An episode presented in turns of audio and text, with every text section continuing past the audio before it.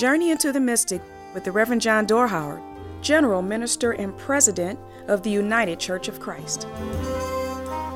There's a Latin phrase, Ars Gratia Artis. It means art for the sake of art. Sometimes we are struck by the beauty of something such that our breath is taken away. There's nothing utilitarian about it, no useful purpose to the piece we are enjoying other than its beauty. I remember once I was at the Chicago Museum of Art. In one small room all by itself was a smallish painting, no bigger than 2 feet by 1 foot, including the frame. It was one of Johannes Vermeer's lesser-known paintings, not Girl with a Pearl Earring, but not unlike it. There was a young woman in the painting, and she was standing next to a window which let in the light. Neither the subject matter nor the scope of the work was in any way impressive, but it took my breath away. I stood there for a long time and just stared at it. I wasn't alone. Others were doing the same thing. No one spoke. It seemed irreverent to do so. I finally left, and about an hour later went back and repeated the same ritual before the same painting in that same small room, simply staring at this work of art and taking in its beauty. I left again, only to come back a third time before I finally had to leave. That's Ars Gratia Artis, art for the sake of art, beauty with no utilitarian purpose other than to please us.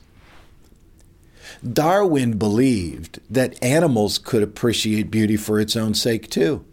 Now, he was ridiculed for thinking this. He observed the mating rituals of many species and concluded that what attracted some females to the males of their species wasn't their strength or their endurance or their good genes. It was their beauty. They found them attractive.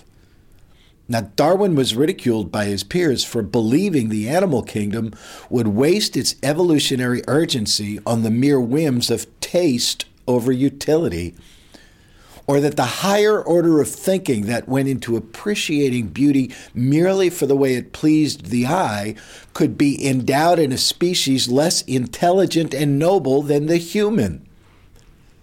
Well, new studies have taken up Darwin's theory of beauty.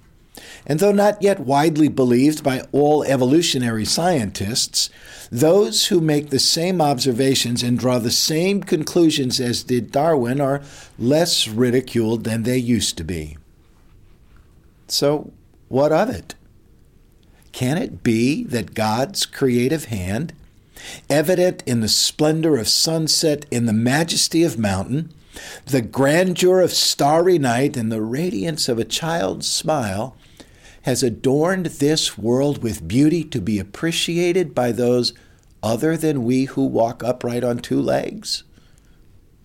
The psalmist wrote, O Lord our God, how majestic is your name in all the earth. When I look at your heavens, the work of your fingers, the moon and the stars that you have established, what are human beings that you are mindful of us? Mere mortals that you care for them. Yep. Beauty without utility, art for the sake of art. These are the hallmarks of a God who adorns the created world with splendor and grace for all to see and enjoy.